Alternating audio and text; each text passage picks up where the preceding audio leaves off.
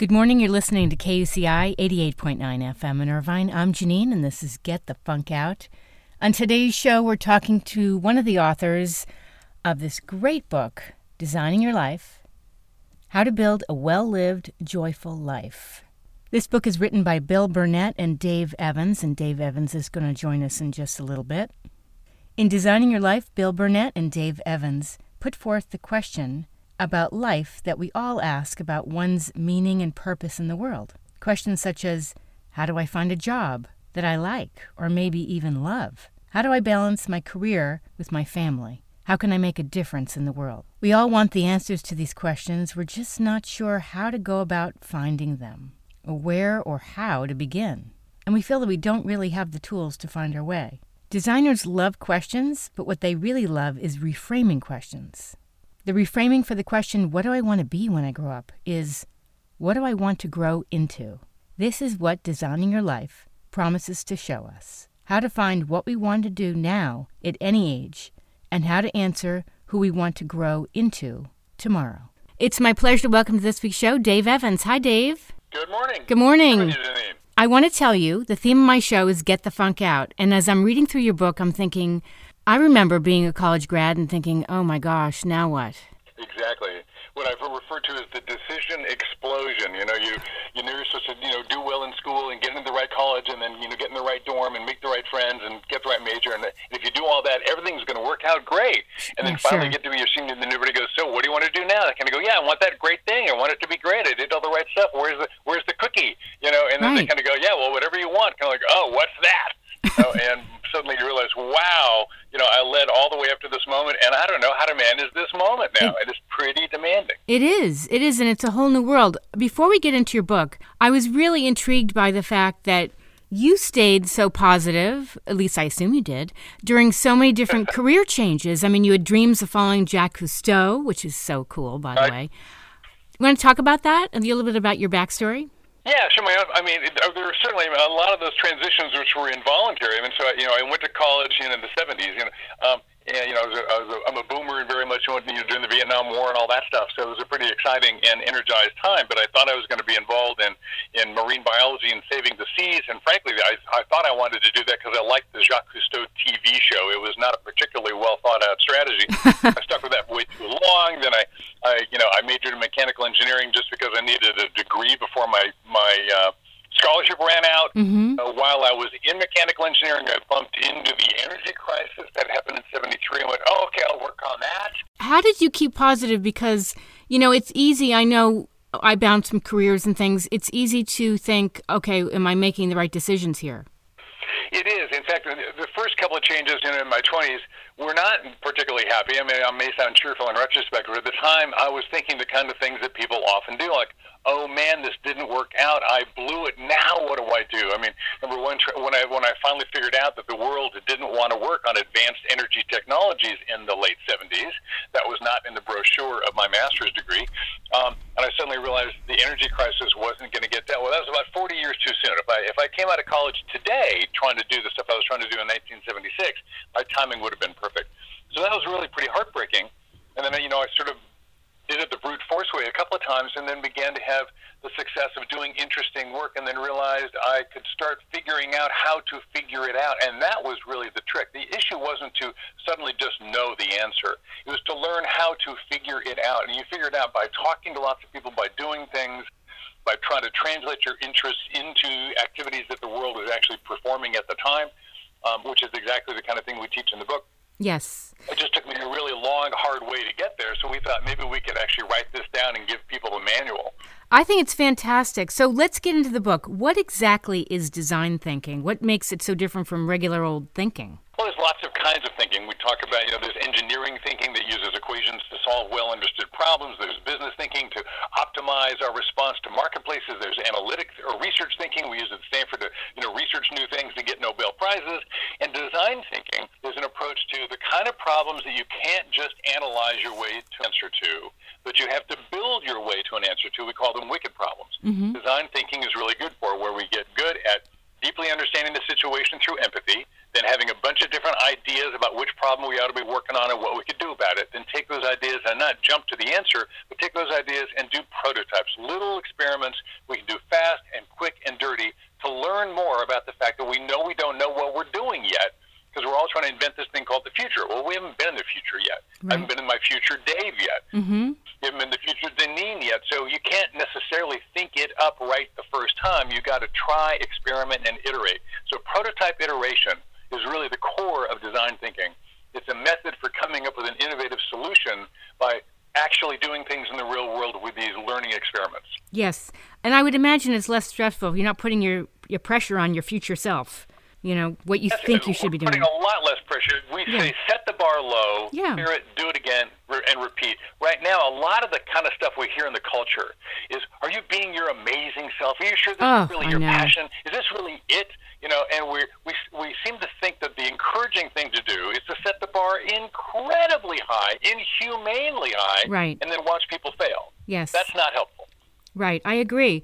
What's what also intrigued me is you say you're not too late and you're not too early, and you talk about how design thinking is really useful to anyone at any age. Could you talk about that?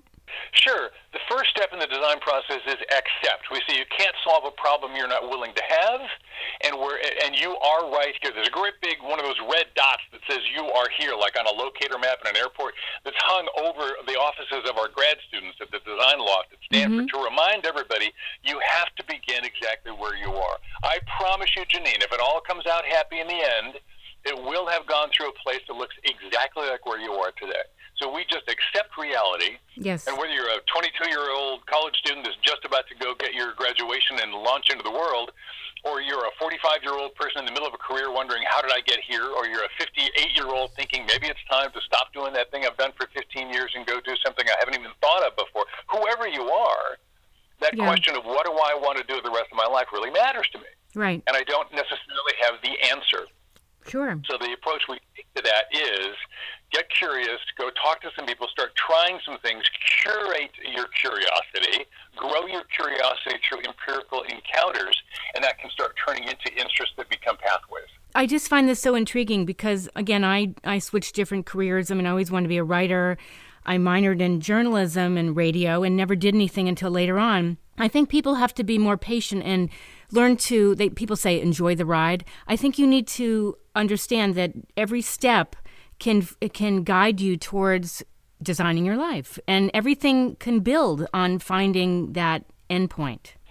Absolutely. And in fact, even framing it around that the point is getting to the end point is not the point. Right. When we say enjoy the ride, that's not like the consolation prize. I know. People who can't figure it out. That's actually the reality of what life is about. Yes. One thing we'll, I'll often be uh, presenting to the inbound 400 members of the, of the new MBA class at the GSB, that, the Graduate School of Business. I talk to those guys pretty regularly, and I'll ask them, how many of you hope to be unable to talk right now about what it is you're going to be doing 10 years from today because it doesn't even exist yet? And you know, wow. three fourths of the people raise their hand. I kind of go, great. Yes. So if you know that you want to be doing something that doesn't even exist yet, why are you all trying to figure out exactly what it is you want? You can't know because it's not even there yet. Yes. So the whole point is to live in such a way that I'm going to grow for the rest of my life and things are going to change. I'm not trying to find it. I'm trying to do a really worthwhile version of my life right now as best I can Mhm. enjoy it, learn from it, grow in it, and I'm gonna. I, I expect it to grow something else too. I'm never going to be done. I just want to live well. Yes. Uh, yeah, I want to live a meaningful life and keep learning and growing at any age. Absolutely. That's one of the probably one of the number one things there is people want to live a meaningful life or an impactful life. And Mhm. the best way to do that is connect the dots. You connect the dots of understanding who I am, what I believe, and what I'm doing. Now, they, they may not perfectly align. We call this living the coherent life. Can you describe why is it what you're doing matters to you? And if you can figure that out, including the compromises that come with living in the real world, we're all getting partial credit. All of life is a partial credit essay test. It's not a true, false, right, wrong test.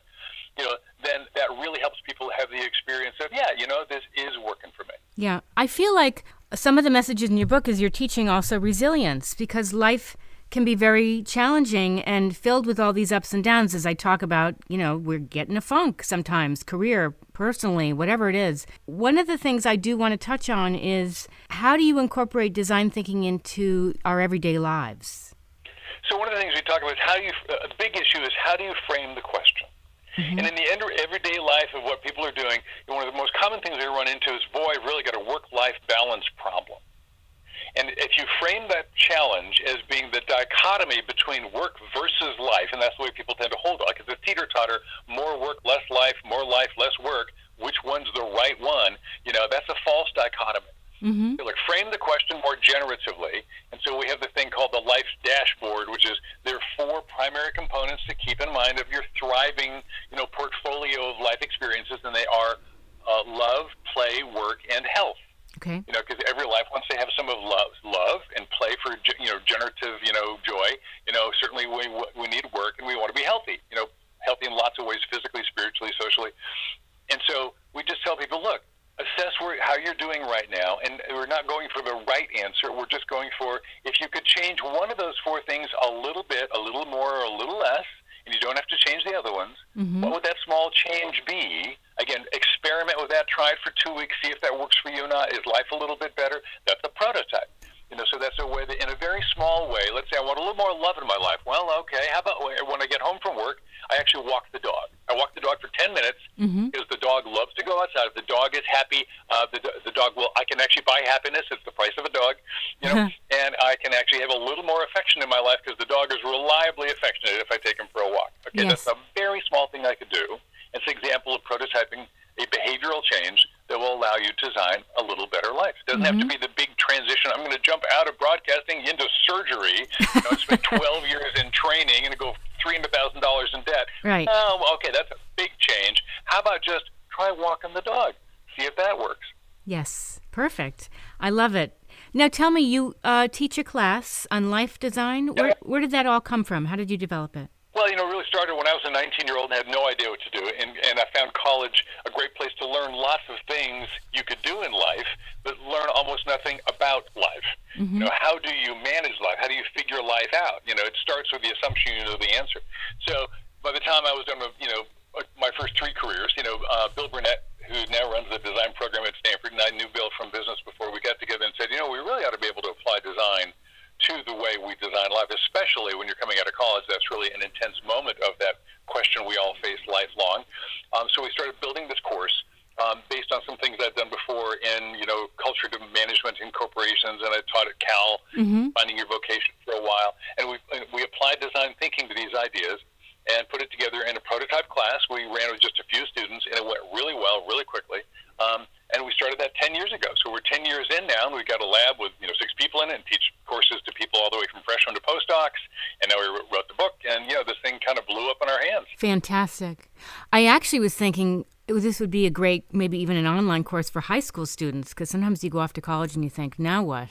I don't even know my major. Well, we, we finally went online. In fact, just just just recently, the uh, Designing Your Life online course is now available. So creativelive.org. Mm. We actually were, we worked uh, together with one of the major online training companies called Creative Live. Okay. Uh, and so you and the reason we wrote the book was because everybody keeps saying, "Oh, that sounds so interesting. Can I take your class?" We go, "Well, if you're not one of the 16,000 people at Stanford, actually the answer is no." Oh, and we yeah. got really tired of saying no for right. almost 10 years. So we wrote the book, so the answer is yes. And then people read the book, and then they still say, "Can I take the class?" So we did the online version. So now there's a there's a book, there's an online class. So we're trying to make this thing available to everybody. Perfect. I think it's, by the way, outstanding. You're one of the co-founders of Electronic Arts. That's true. Amazing. I think I did a voiceover project for them years ago for one of their projects. Thank you very much. Yeah, I, I loved it. Before we wrap, where can people find out more about you? So we got a website, of course, and it's just the title of the book with a dot in it. It's Designing Your Dot Life, L-I-F-E. So if you go to Designing Your Dot Life, you can sign up for a newsletter. You can read more, lots of articles and blogs and video clips. So lots of resources there. All the worksheets for the exercises in the book are downloadable from the website to make it easy for you to print. We're just trying to make it easy. Fantastic. And are you on Twitter or Facebook? We are. You are. Um, so you, yep. So and you know all that's listed at the website as well. Oh, and good. so DYL the book so, at, you know, hashtag DYL the book, and, and uh, we'd be glad to hear from you. Perfect. Dave, thank you so much for calling into the show. Thanks for talking to us. Take care. You too. Bye bye. We've been talking with Dave Evans, one of the co authors with Bill Burnett, of Designing Your Life How to Build a Well Lived, Joyful Life. If you missed any part of this show, we'll be up on the blog, getthefunkoutshow.kuci.org.